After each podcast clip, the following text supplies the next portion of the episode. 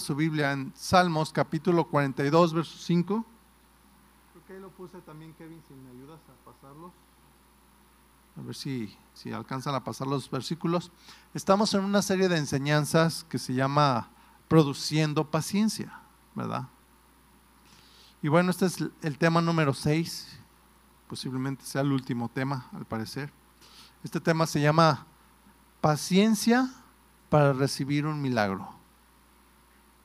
Dice, paciencia para recibir un milagro. Amén. Dice aquí la palabra de Dios en el Salmo 42, verso 5. ¿Por qué te abates, oh alma mía, y te turbas dentro de mí?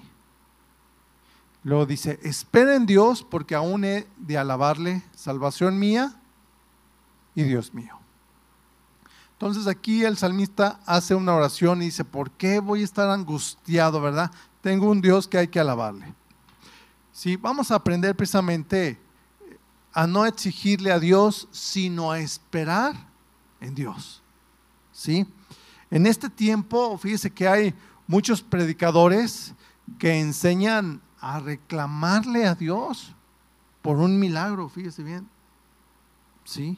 Y la gente no se da cuenta y lo hace. ¿Sí? Enseñan mal y dicen fuera del contexto, ¿verdad? De la palabra dice, no, dile a Dios, en tu palabra dice, como si Dios no conociera lo que Él dijo en su palabra, ¿no? Si Él le inspiró. También luego le dice, no, es que el milagro lo necesito ahorita, ahora, en este momento. Y eso no es lo que Dios espera de nosotros. Es como, esta serie se llama Produciendo Paciencia precisamente. ¿Sí? Entonces, piden que Dios se manifieste en ese momento, y hay algunos, fíjese, pastores, y es que son pastores, ¿verdad?, que le llegan hasta contar a Dios, 1, 2, 3, ¿verdad?, ahora en este momento. Imagínense contarle a Dios, te voy a contar, Dios, 3, o sea, como que no, ¿verdad?, ahora aquí, no.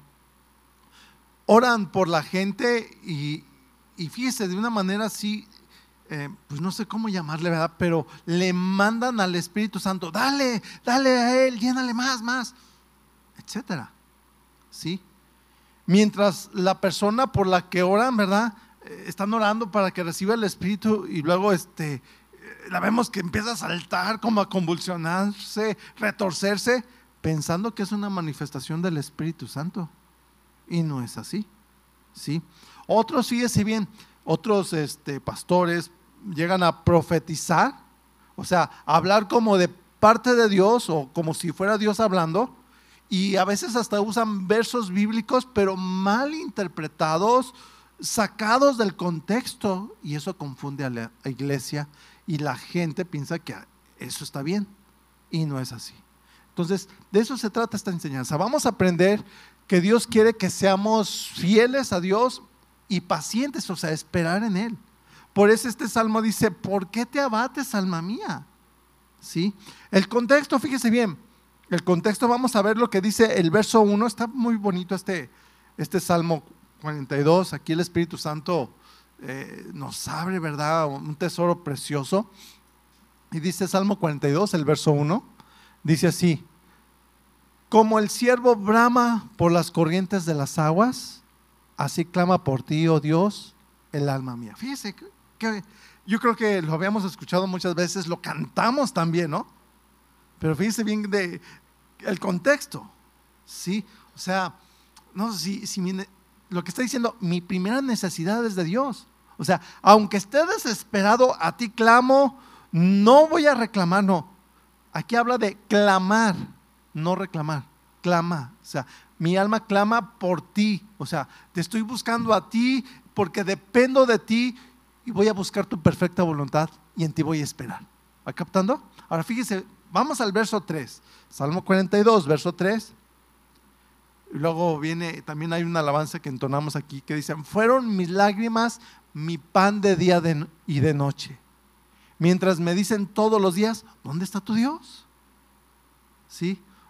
Y esto quiere decir, hermanos, que los hijos de Dios también pasamos por momentos difíciles, ¿verdad? Antes había una novela, y creo que ya la están renovando, que se llamaba Los ricos también lloran. Bueno, aquí le vamos a poner, los cristianos también lloran. ¿Sí? Los hijos de Dios también lloran. ¿Cómo, pastor? Yo se lo he enseñado, ahí la Biblia dice que nuestro Señor Jesús también lloró. ¿Sí me explicó? Lucas 11:35, ahí lo dice. Entonces no, aquí dice, por eso dice, fueron mis lágrimas, mi pan de día y de noche. O sea, hay veces que ando muy triste. Y luego la gente de nuestro alrededor, por si fuera poco, todavía nos da así en nuestra necesidad y nos hacen burla. A ver, ¿dónde está ese Dios al que oras? Y eso es que oras. No le digo que levanten la mano, pero estoy seguro que a varios les han dicho así, ¿verdad? Y eres cristiano, eres cristiana, ¿verdad? Etcétera. ¿Entendiendo? Vuelvo a repetir, hermanos, los hijos de Dios pasamos por momentos angustiantes, ¿sí?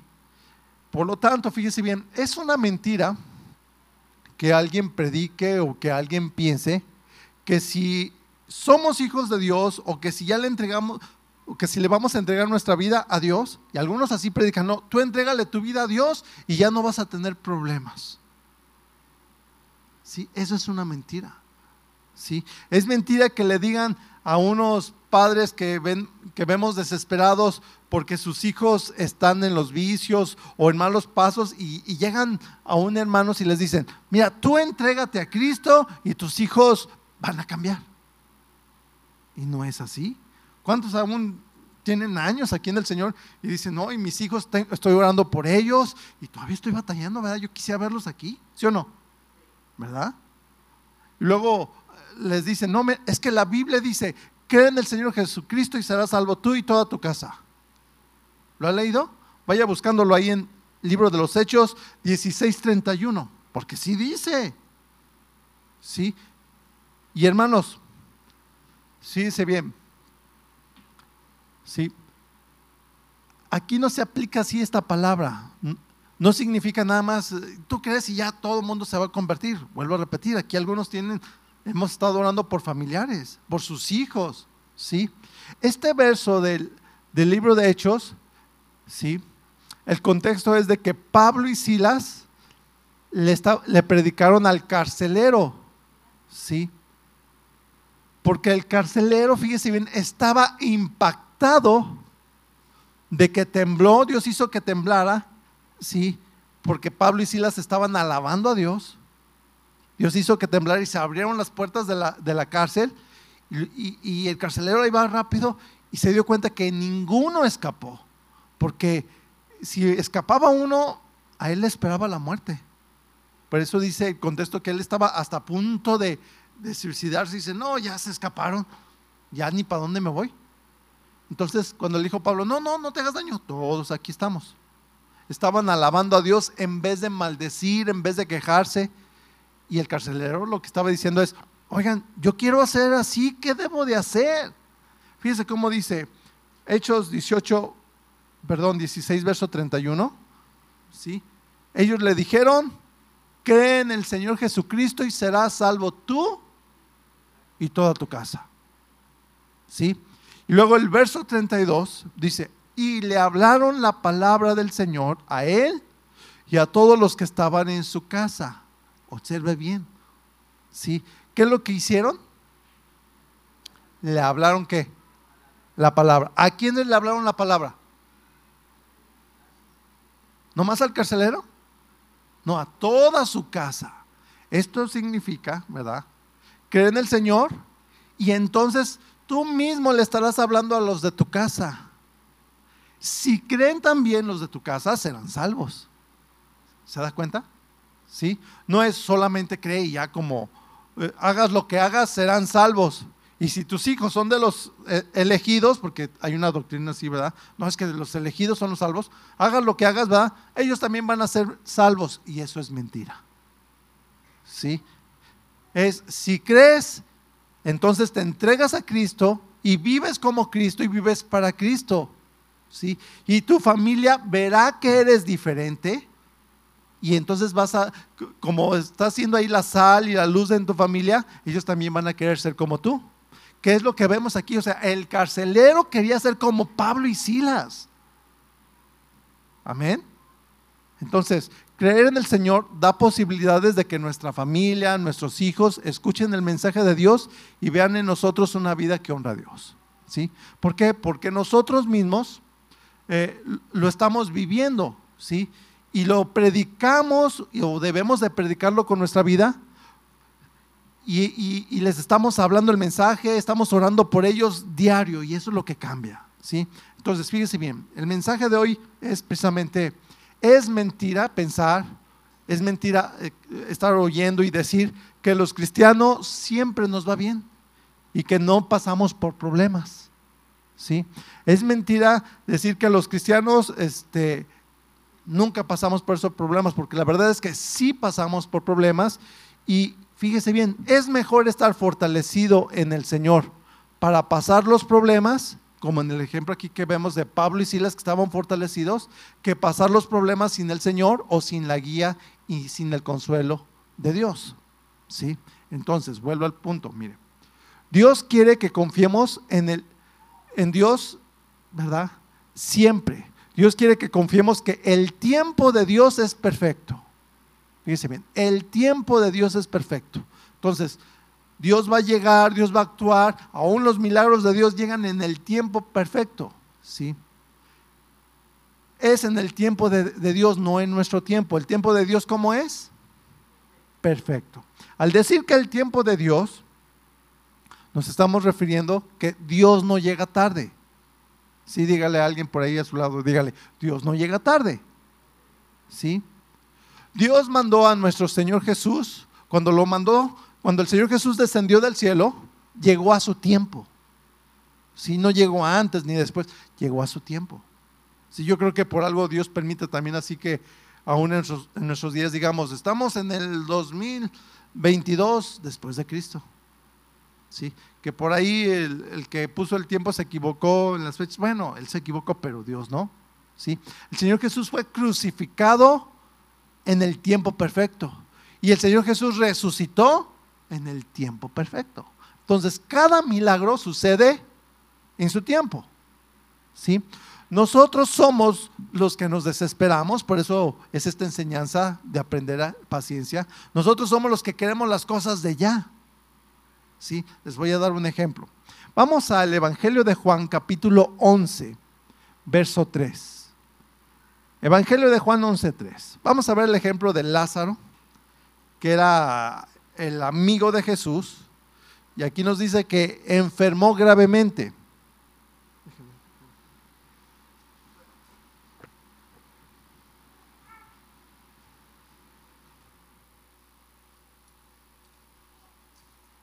Los domingos nos estamos asando y ahorita me dio frío.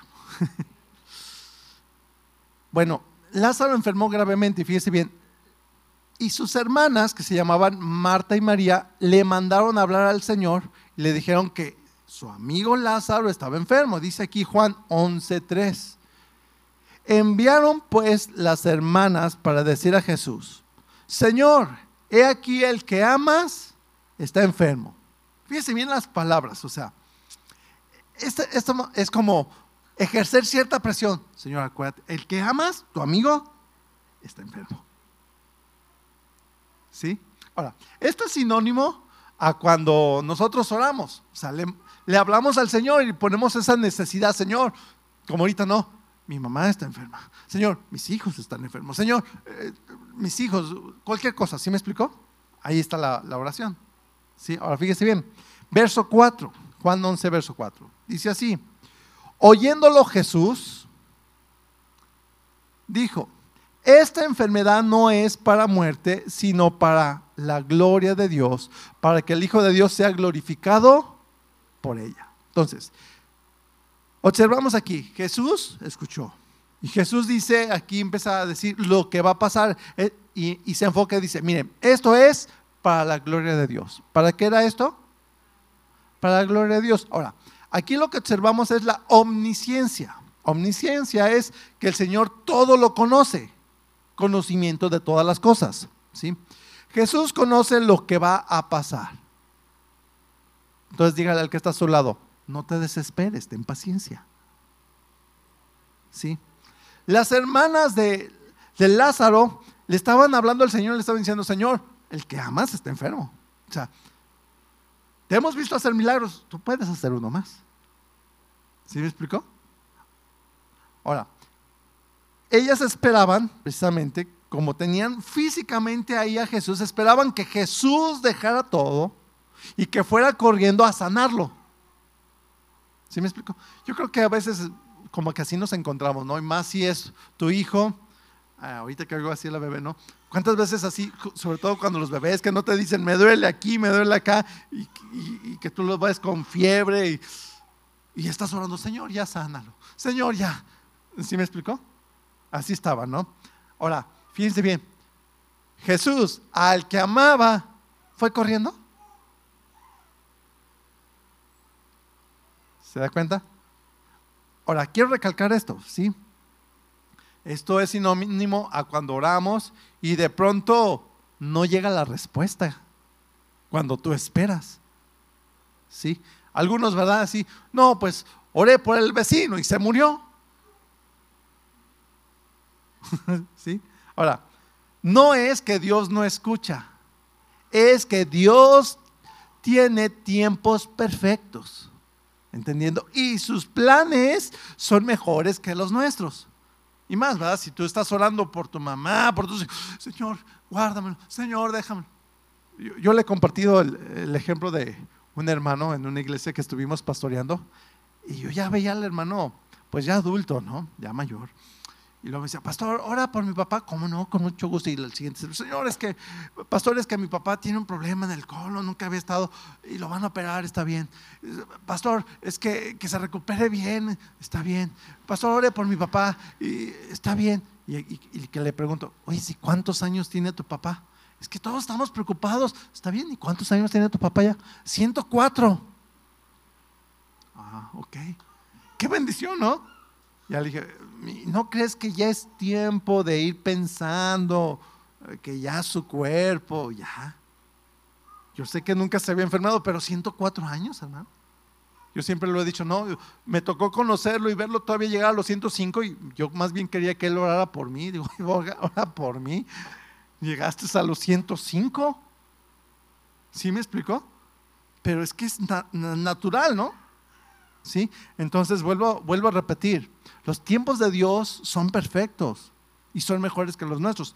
Fíjese al verso 6, ahí Juan 11, verso 6.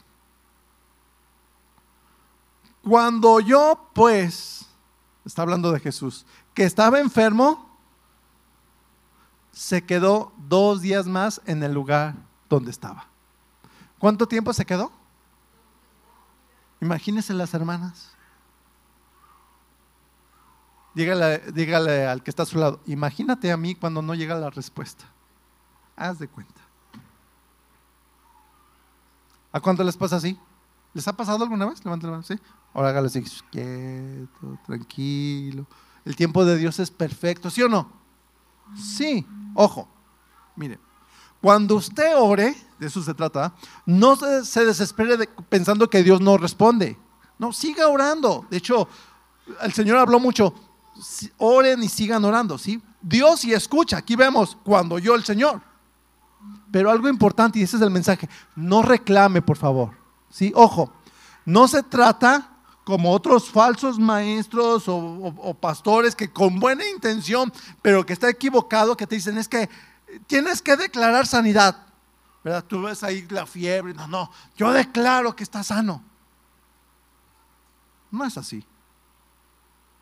No, decreto, y en el nombre de Jesús, ¿verdad? No es así, ¿sí?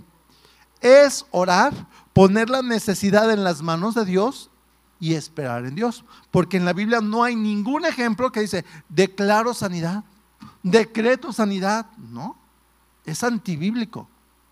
El mensaje es, sé paciente, ¿sí? Y si ocupas un milagro, si es la voluntad de Dios, sigue orando y espera en Dios, y puede llegar o va a llegar.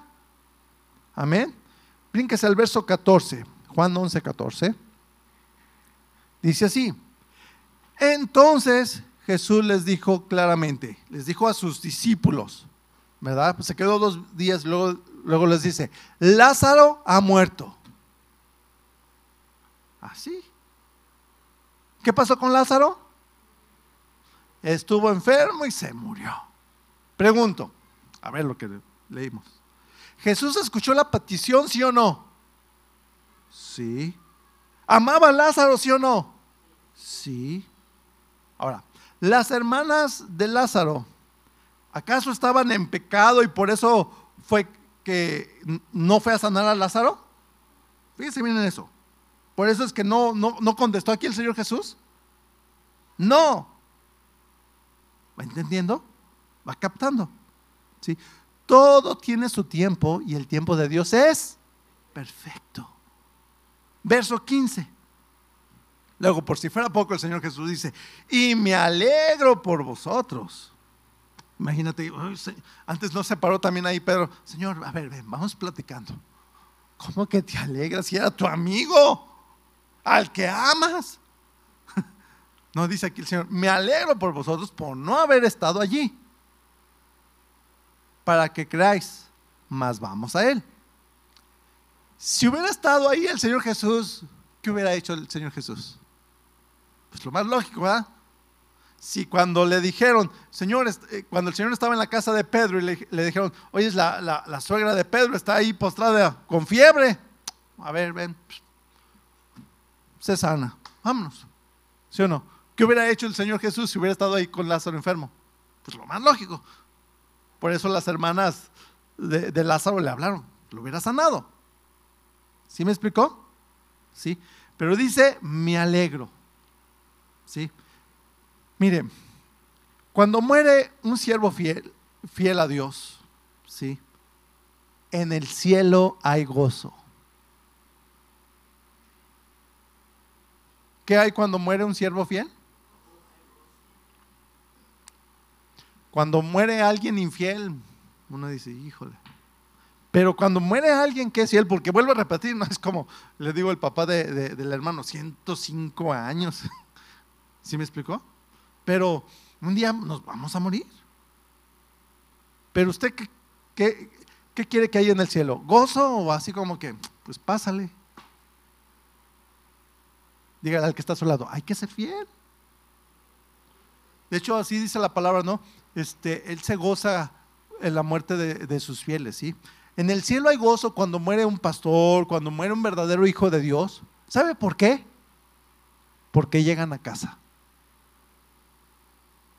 ¿Cuántas veces le ha pasado que se va un familiar, no sé, su esposo, su esposa, algún hijo, ¿verdad? Y que dure, no sé, 7 días. Es como en enero que salió mi esposa, 15 días, yo ya quería verla. Cuando llegó, qué gusto mi hija, ¿sí me explicó? Me da gusto verla, hago fiesta. Imagínense allá en el cielo, ¿me explicó? Por eso me alegro. Y aparte de lo que el Señor iba a hacer. Ahora, los siervos fieles, los ministros de Dios, por si no le ha quedado claro, los pastores, también nos vamos a morir.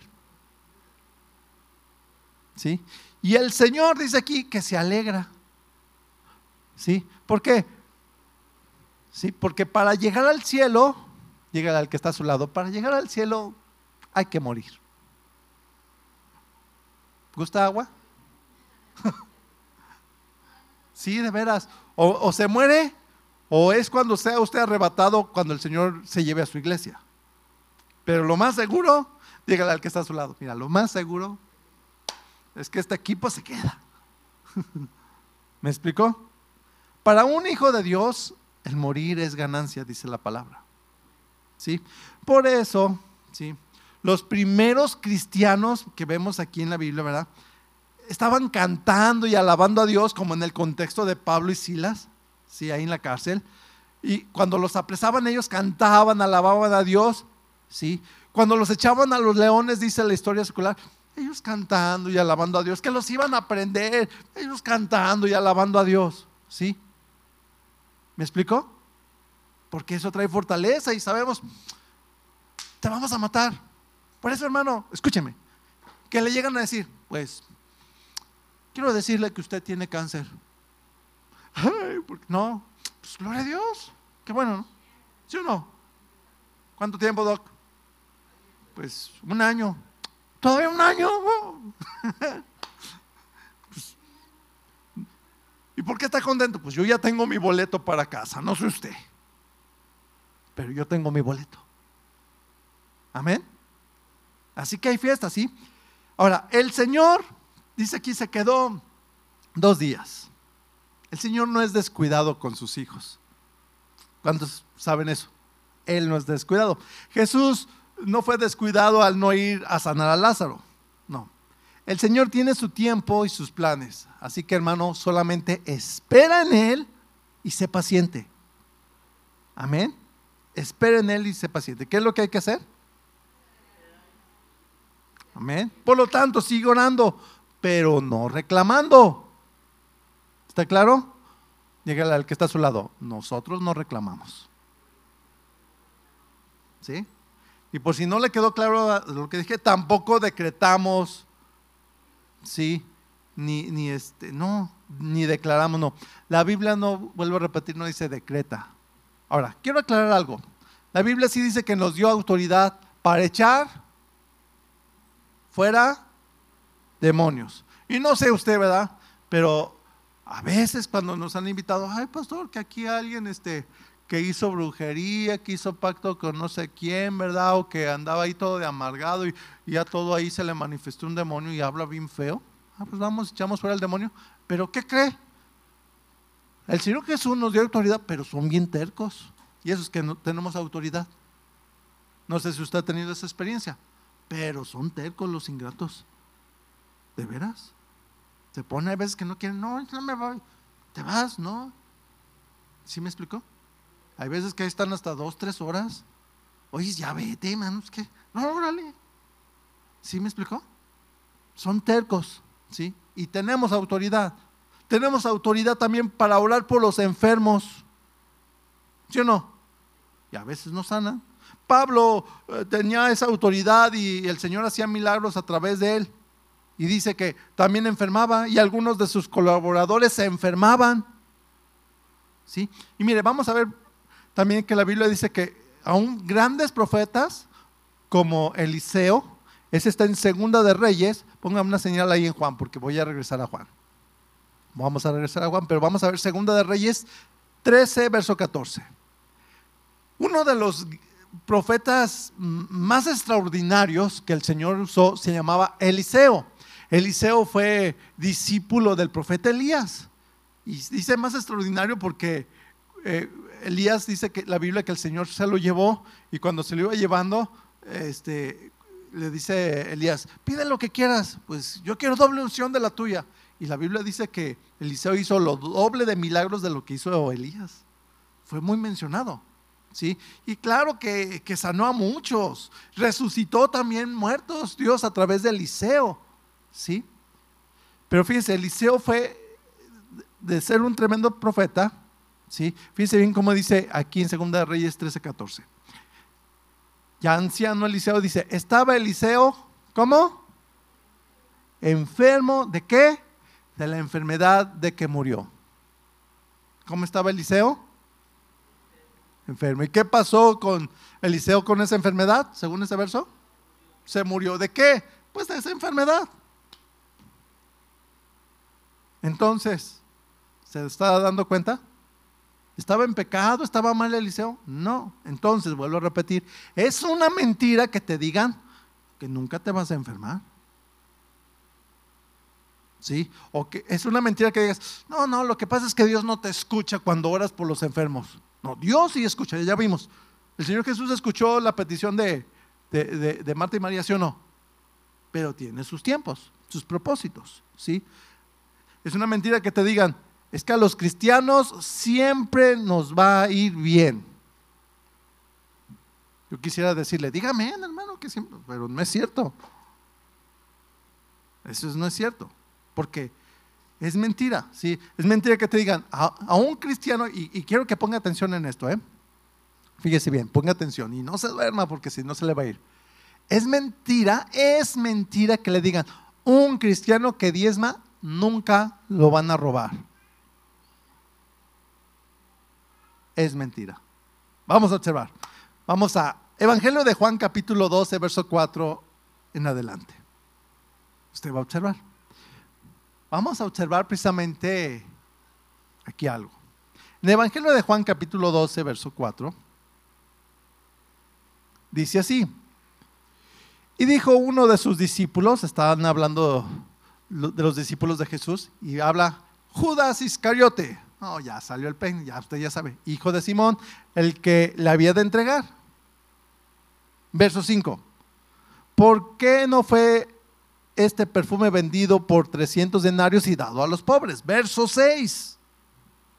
Dice, pero dijo esto no porque se cuidara de los pobres, sino porque era ¿qué? Ladrón, y teniendo la bolsa, ¿qué hacía? Sustraía de lo que echaba en ella. Ojo. Judas Iscariote era de los 12. ¿A quién le estaba robando Judas? Al Señor Jesús y a sus discípulos.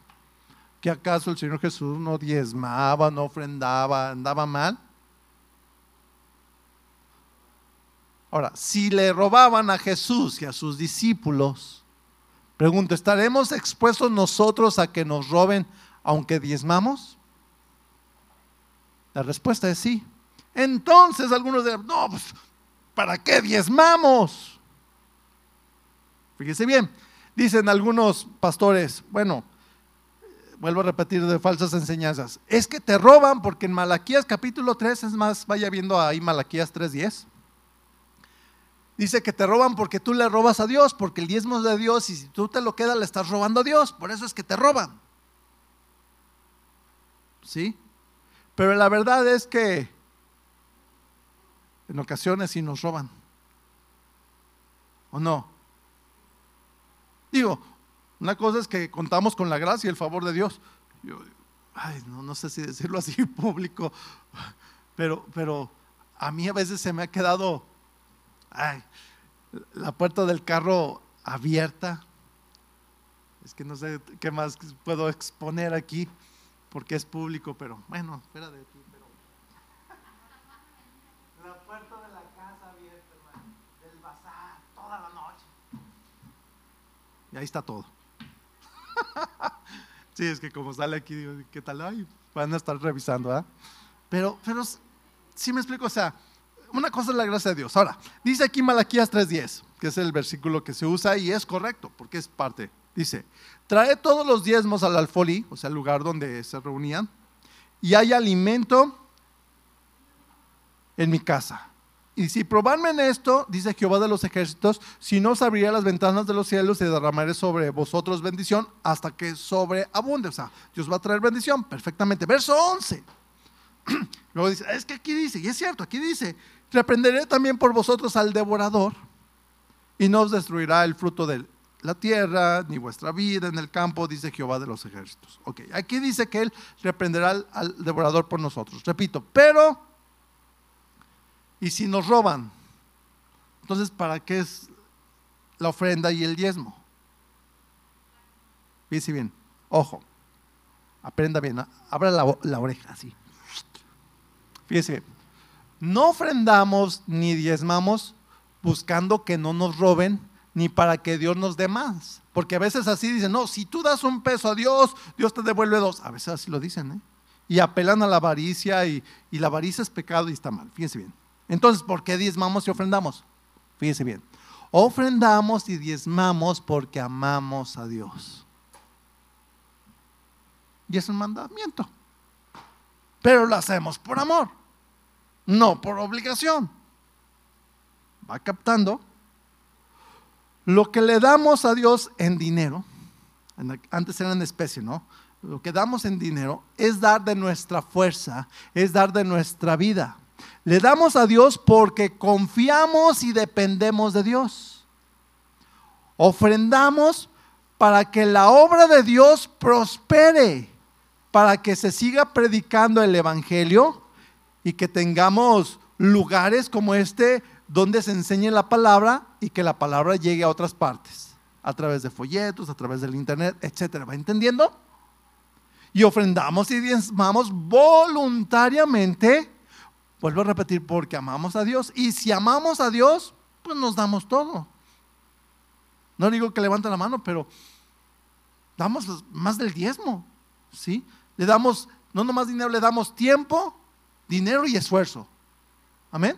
Ahora fíjese bien, Primera de Crónicas capítulo 29, verso 14, de los libros históricos en el Antiguo Testamento, Crónicas, Samuel, Reyes y Crónicas, antes de Nehemías, capítulo 29, verso 14, dice así: porque ¿quién soy yo y quién es mi pueblo para que pudiésemos ofrecer voluntariamente, subrayélo, cosas semejantes? Está hablando de las ofrendas a Dios y de los diezmos. Dice, pues todo es tuyo y de lo recibido de tu mano te damos. Esa es la actitud con la que le damos a Dios. ¿Vamos? En ningún momento estoy diciendo, no, no ofrenden, no, no diezmen, no. Dice la Biblia que lo hagamos. Amén. Pero voluntariamente. No con la avaricia de que, a cabo Dios, si le doy un peso me ha dado, eso es avaricia. ¿Sí?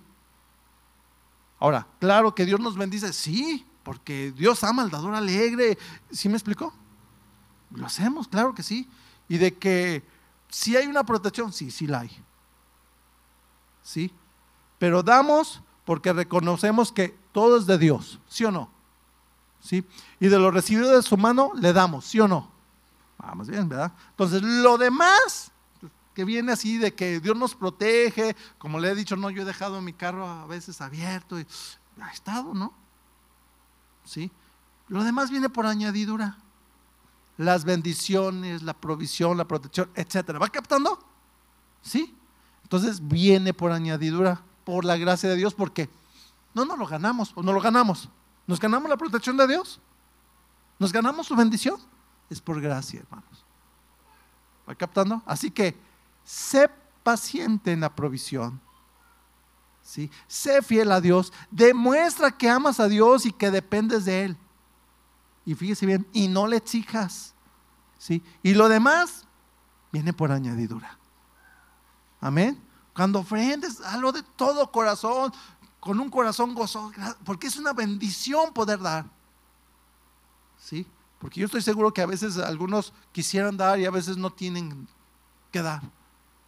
¿Me explico? Pero cuando puedes, qué padre que puedes darlo, qué bendición. Hazlo, no te lo pierdas. Y más sabiendo, ya le dije, ¿para qué? Pues para seguir teniendo un lugar así, para seguir transmitiendo, para que siga viendo quien predique, etcétera. Amén. Para eso es. Y por eso lo hacemos, ¿sí? Porque sabemos, ¿sí? Y le pedimos a Dios que nuestra vida sea gobernada por Dios, ¿sí?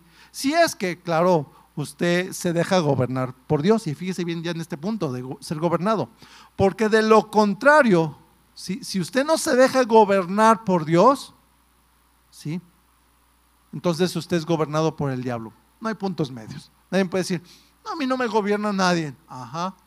O te gobierna Dios o te gobierna el diablo, ¿sí? Pregúntale al que está a su lado, ¿y a usted quién lo gobierna? ¿Sí? Así que asegúrese, ¿por quién quiere ser gobernado? ¿Sí? Pero los que somos gobernados por Dios, ¿cuántos son gobernados por Dios? Ahí sí, ah, ok, ¿verdad? Somos guiados por Él y el Señor nos dice, tú da, no, de esto dame el 10, de esto dame el 15, Dios nos dice. No tiene que decir el pastor, no, ese es usted y Dios, ¿sí? Los que somos gobernados por Él, el devorador, fíjese bien, no hace con nosotros lo que quiere. He ahí la protección, ahí está la clave. Es que aquí dice que Él reprenderá al devorador, claro, ahí lo vimos en Malaquías, pero lo que quiere decir es que el devorador no hace con nosotros lo que quiere, porque nuestra vida es del Señor. Por ejemplo, no lo vamos a leer, no, pero la vida de Job, usted lo conoce, ¿sí? Y ahí estaba el Señor, ay, ¿has visto a mi siervo Job? Satanás no lo tocó hasta que Dios se lo permitió. Mientras no hizo nada. Ahora vamos a ver otro ejemplo. Evangelio de Lucas, capítulo 22, verso 31. Lucas 22:31. Así que si Dios le permite hacer algo al devorador, es porque Dios está con nosotros y está trabajando en nosotros. Y sabe que lo vamos a tolerar y podemos pasarlo. Aquí vamos a ver el ejemplo de Pedro, clásico Pedro. Lucas 22, verso 31 dice: dijo también el Señor: Simón, Simón, he aquí Satanás os ha pedido para zarandearos como trigo. ¿Ah? ¿Quién pidió permiso para zarandear a Pedro? ¿Qué entiende por zarandear? Ponerle una revolcada, en pocas palabras, porque zarandear es hacer así el trigo hasta que suelte el grano. ¿Sí me explicó? Agarrar a una persona y sacudirla. ¿Se imagina? ¿Sí? Dice, mira, Satanás te pidió para zarandearte como trigo. Verso 32. Pero yo no lo dejé así, dice. No, ni te preocupes. No, dice, pero yo he rogado por ti para que tu fe no falte y tú, una vez vuelto, confirma a tus hermanos. O sea, ¿sabes qué? Pues sí, le di permiso porque hay algunas cositas que tienes que arreglar por ahí, pero no te preocupes, vas a salir de esa. Y ya cuando salgas de esa vas a ayudar también a tus hermanos que van a estar pasando por las mismas. ¿Lo entendió? ¿Sí? El contexto es, vuelvo a repetir, si no lo sabía, el contexto era de que yo nunca te voy a negar, Señor. Pedro, me vas a negar 3 veces. Y ya conoce la historia, ¿no? ¿Satanás zarandeó a Pedro, sí o no? ¿Sí me explico? Sí. Pero tenía un propósito. ¿Sí? Dios a sus hijos nos ama. Y dice la palabra, y si nos ama nos disciplina, o sea, nos corrige. Y lo que estaba haciendo con Pedro. Dígale al que está a su lado, ¿eres su hijo? ¿Eres su hija? Dios te ama, ¿y qué crees? ¿Te ama? ¿Sí? Así que, hermanos, Dios es paciente, ¿verdad? Y Dios espera, antes de corregirnos, Dios espera que nos corrijamos, o sea, que nos arrepintamos de nuestro pecado. Así que yo que usted me iba dando prisa, ¿verdad? Antes de que llegue lo demás. Pero si alguien no se arrepiente, ¿qué cree? Pues va a llegar tarde o temprano la disciplina a corregirlo. Así que es mejor corregirnos. Y al final de cuentas Dios tiene propósitos con nosotros. Amén. Vamos a regresar a Lázaro, que pues ahí estamos a medias, ¿verdad? Juan capítulo 11, vamos al verso 17. Vimos que el Señor se quedó ¿cuántos días? 2. Después de que le mandaron a hablar y que Lázaro se murió. ¿Sí? Dice Juan 11, verso 17. Vino pues Jesús y halló que hacía ya 4 días que Lázaro estaba en el sepulcro. O sea, duró 2 días en llegar todavía. ¿Sí? Por lo tanto, ¿cuántos días tenía ya Lázaro de muerto? 4. Miren, en lo natural pensaríamos cualquier persona, y yo creo que lo que pensaron todos, Jesús llegó tarde, así como que, oh ya, ¿para qué llega, Señor? ¿Sí me explicó? Es como cuando, ay, estaba pasando un problema, pasó, si hubiera llegado antes, no. Mire, yo puedo llegar antes, pero la palabra no. Oh, perdón, yo puedo llegar tarde, pero la palabra no, ¿sí? Así que dile a tu lado, al que está a tu lado, Dios no llega tarde, nunca. Nunca llega tarde. Su tiempo es perfecto, así que no te desesperes ni le reclames. No, sé paciente. La respuesta va a llegar. ¿Sí?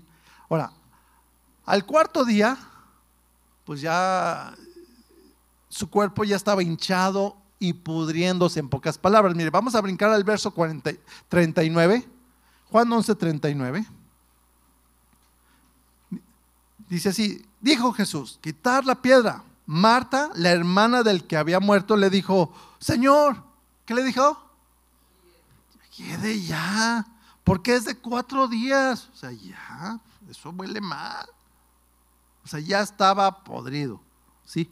Por eso, mire, se lo pongo así entre paréntesis, por eso es que el Señor Jesús resucitó al 3er día, antes de podrirse, por eso dice la Escritura, no vio corrupción su cuerpo, ¿sí? Y vuelvo a repetir aquí en el caso de Lázaro, todos pensaron que el Señor llegó tarde, ¿Sí? Otra vez dile a otra persona, ahora otra, al de atrás, dile: el Señor nunca llega tarde. Amén. ¿Va entendiendo? Su tiempo es perfecto, espera en Él, sé paciente. Marta y María, hermanas de Lázaro, ¿sí?, en cierta forma, miren, en cierta manera, como que le reclamaron al Señor. Vamos a retroceder un poquito en este diálogo, ahí el verso 21, Juan 11:21.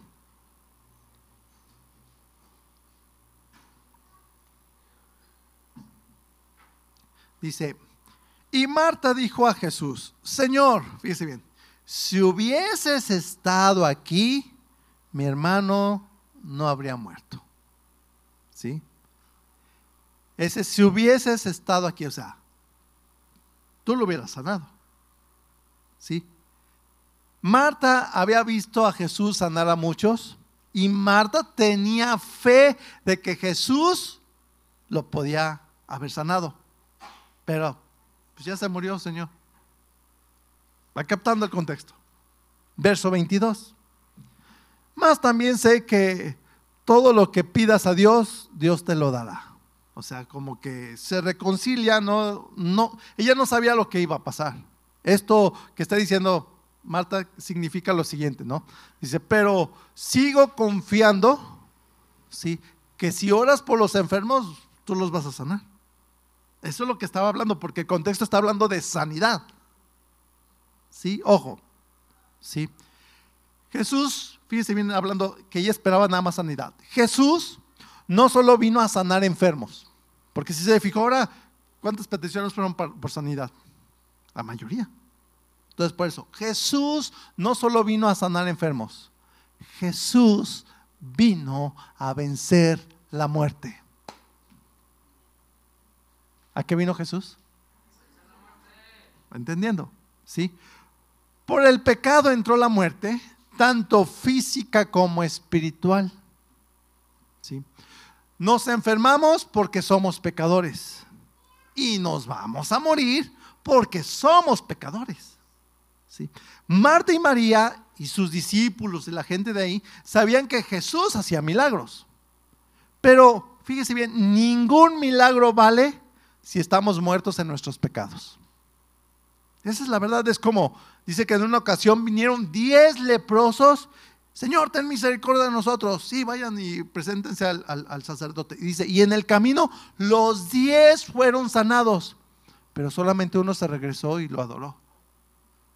Y le dijo: ¿qué? ¿No fueron sanados los 10? ¿Y los otros 9 dónde están? Pues a ti te dijo, tu fe te ha salvado. A ese le valió. ¿Sí? Ese obtuvo vida eterna. ¿Los otros 9? No. ¿Entendiendo? Jesús vino a vencer la muerte. Jesús le dijo a sus discípulos ahí, fíjese bien, vamos a Lucas capítulo 10, verso 20, ponga su señal en Juan, porque recuerde que estamos viendo esta parte. Lucas capítulo 10, verso 20.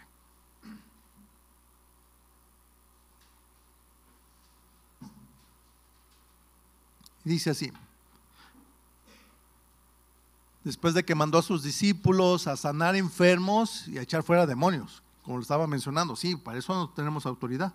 Dice: pero no os regocijéis de que los espíritus se os sujetan, sino regocijaos de que vuestros nombres están escritos en los cielos. O sea, de que ya tienes tu boleto allá, de que tienes vida eterna. No te goces, por lo tanto, estamos hablando del contexto y hablamos, por ejemplo, de robar. No te goces si ahorita nada más no te roban, o si no enfermas, o sea, pues qué bien, bueno, ¿no? Pero así hay mucha gente en el mundo. La verdad es que hay mucha gente en el mundo que son ricos, prósperos, grandes empresas, económicamente están muy bien, pero andan de parranda, son adúlteros, etcétera. Están muertos espiritualmente. Tú los puedes ver ahorita, pero está sano, pero muerto espiritualmente. Se movan y los vemos por aquí, sí, muertos espiritualmente, sí. Aunque también en el mundo hay chamanes o brujos que por medio de demonios sanan a la gente. Fíjense bien lo que estoy diciendo, sanan. Pues ahí lo dice en Apocalipsis, engañarán a muchos y sanarán, harán milagros. Y mucha gente con tal de ser sanos, por desesperados y por no esperar ni confiar en Dios, van precisamente a los chamanes, a los brujos, a los falsos profetas. Y la gente es capaz de pagar aún lo que no tienen, de endeudarse, de vender todo lo que tienen, ¿sí?, con tal de ser sanados. ¿Sí? O con tal de que sane a su hijo, con tal de que sane a su mamá, y estoy hablando de familiares muy allegados, etcétera. ¿Sí? Ahora, ¿por qué piensan así? ¿Sí? ¿Por qué piensan que así debe de ser? Bueno, porque piensan que Dios no los escucha. ¿Entendiendo? ¿Sí? El diablo, recuerde, dice, así como le dijo al Señor Jesús, todo esto te daré si postrado me adoras, sea sanidad, sea riqueza, lo que sea. Si vienes a mí, si recurres, como mucha gente hoy lo hace, a la muerte o a los brujos, etcétera, por desesperados. Si piensas que sin tu mamá, sin tus hijos, no vives, porque los tienes en un lugar más alto que a Dios. Y es porque no conocen a Dios, ¿sí? ¿Me entendiendo? No aman a Dios más que a sus hijos, no aman a Dios más que a su mamá, y recurren a las mentiras y muchas veces en mandas a ídolos buscando sanidad, etcétera. ¿Sí o no? Vamos bien ahí, ¿verdad? Bueno, claro, más bien. Entonces, algunos cristianos, porque se enferman, piensan que Dios no los escuchó, o piensan que están mal, es que estoy mal. Claro que si de veras estás mal, pues tienes que corregirte, ¿sí? Algunos les dicen, estás enfermo porque estás en pecados. Ahí te lo friegan en la cara, no, órale, ¿sí? Mire, vuelvo a repetir, estamos viendo la historia de Lázaro. Lázaro no estaba en pecado, enfermó y murió. Vimos a Eliseo. Eliseo no estaba en pecado, enfermó y murió de esa enfermedad. ¿Sí? ¿Me entendiendo? Hermanos, escúchenme. Dios quiere una iglesia fiel. ¿Qué es lo que Dios busca? Una iglesia que adore a Dios, escúchenme bien, en salud y en enfermedad. Una iglesia que sea fiel a Dios en riqueza y en pobreza, fiel, que no ande allá buscando chamanes, no, fiel a Dios. Una iglesia que confía en Dios, aunque las cosas no salen como queremos. Que decimos, ¿sabes qué? No era lo que quería, lo que esperaba, pero yo voy a esperar en Dios. ¿Sí? Una iglesia que no recurra a ídolos, ni a la muerte, ni a chamanes. Una iglesia que es paciente y que le cree a Dios y espera a Dios, pase lo que pase, voy a esperar en Él. Si Dios me lo da, gloria a Dios. Si no, gloria a Dios. Si Dios lo sana, gloria a Dios. Y si no, pues gloria a Dios. Una iglesia fiel. Una iglesia que sabe que el tiempo de Dios es perfecto, que Dios nunca se equivoca, que Dios es santo y nunca llega tarde. ¿Cuántos dicen amén? ¿Sí? Una iglesia que sabe que si morimos, vamos a llegar a casa. ¿Sí? Que si muere tu hijo, si muere tu papá, tu mamá, un hermano, Dios es perfecto. Y Dios a todos nos da la oportunidad de creer y arrepentirnos. Nos da la oportunidad a veces de predicarles nosotros mismos. Por eso nos dice, como iglesia les rogamos, conviértete, cree en Dios.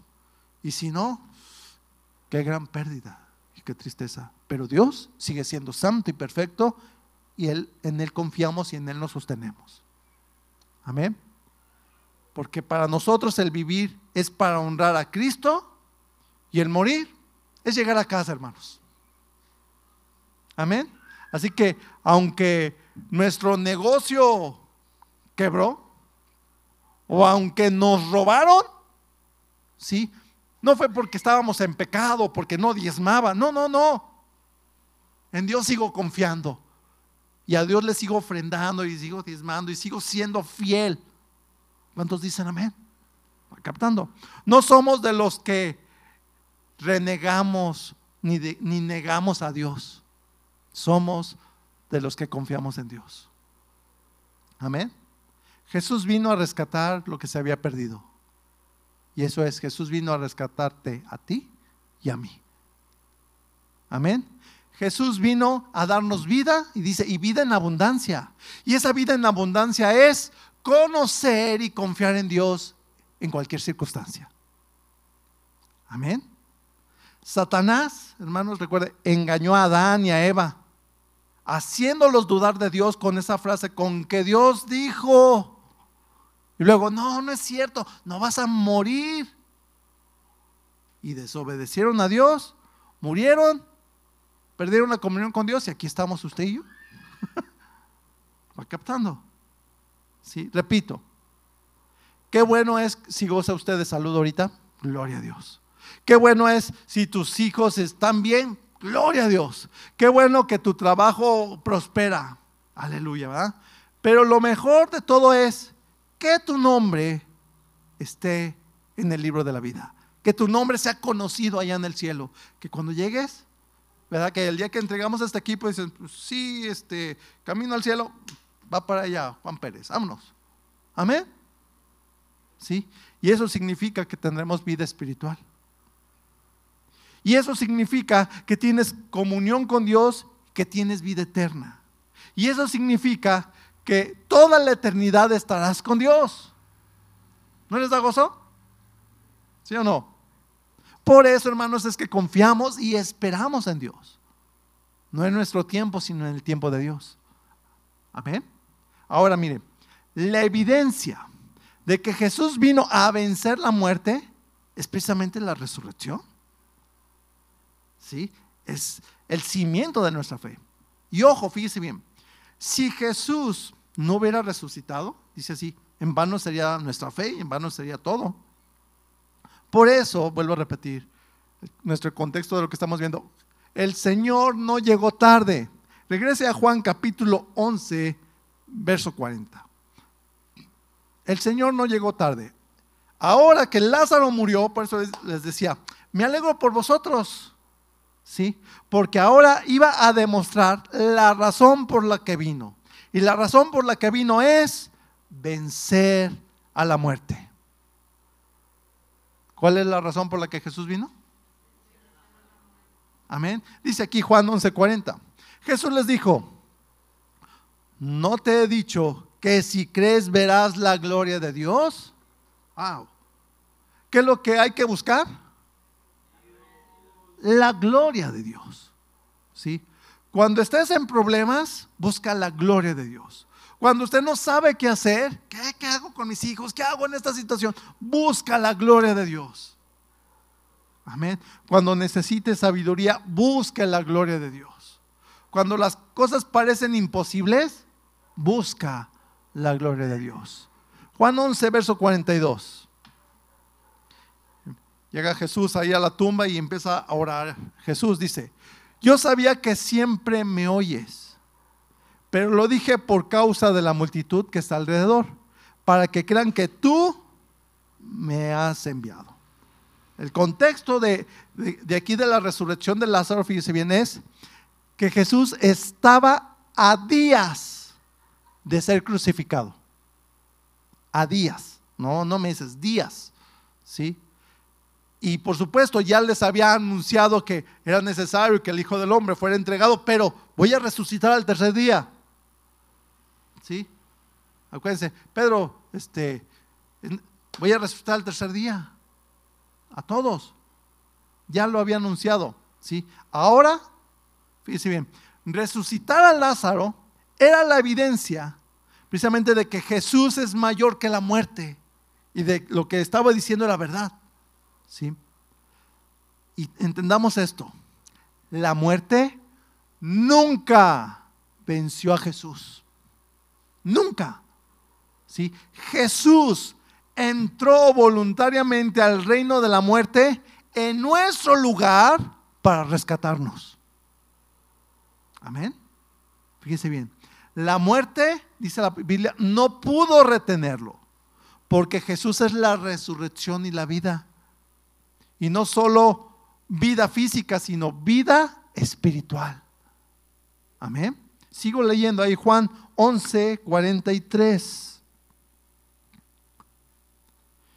Y habiendo dicho esto, clamó a gran voz: Lázaro, ven fuera. Verso 44.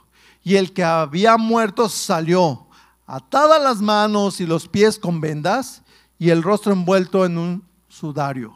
Jesús le dijo: desatarle y dejarle ir. Mire, volvemos. Jesús no llegó tarde. ¿Sí? ¿Por qué? Porque no se trataba de sanar al enfermo. Era liberarlo de la muerte. ¿Sí? Aún el mundo dice, no sé si lo he escuchado, todo tiene solución menos la muerte. ¿Alguna vez se lo han dicho? Todo tiene solución menos la muerte. Cuando alguien me dice eso, yo le digo automáticamente, le digo, no, espérame. También la muerte tiene solución, porque para Dios nada es imposible. Esa es la verdad. ¿Sí? Jesús no hizo un milagro. No, Jesús hizo un gran milagro y lo quiere hacer contigo. Va captando.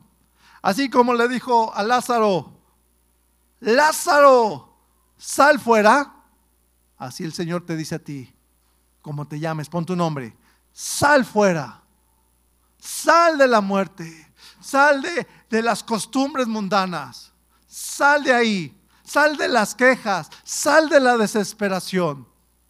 Ven a Jesús y entrégale toda tu vida, entrégale tu familia, entrégale todo y confía en Dios.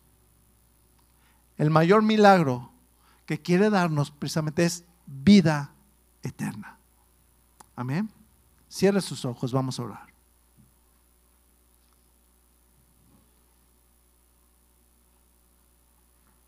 Si usted se había desesperado por los problemas que ha estado pasando, confíe en Dios. Nunca llega tarde. Ponga toda su vida en las manos de Dios. Ponga su futuro en las manos de Dios y busque su perfecta voluntad.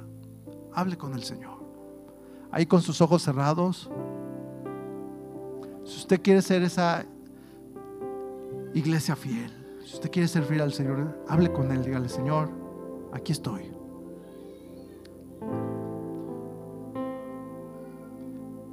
Y si usted tiene algo por qué pedirle perdón, dígale: perdóname, Señor,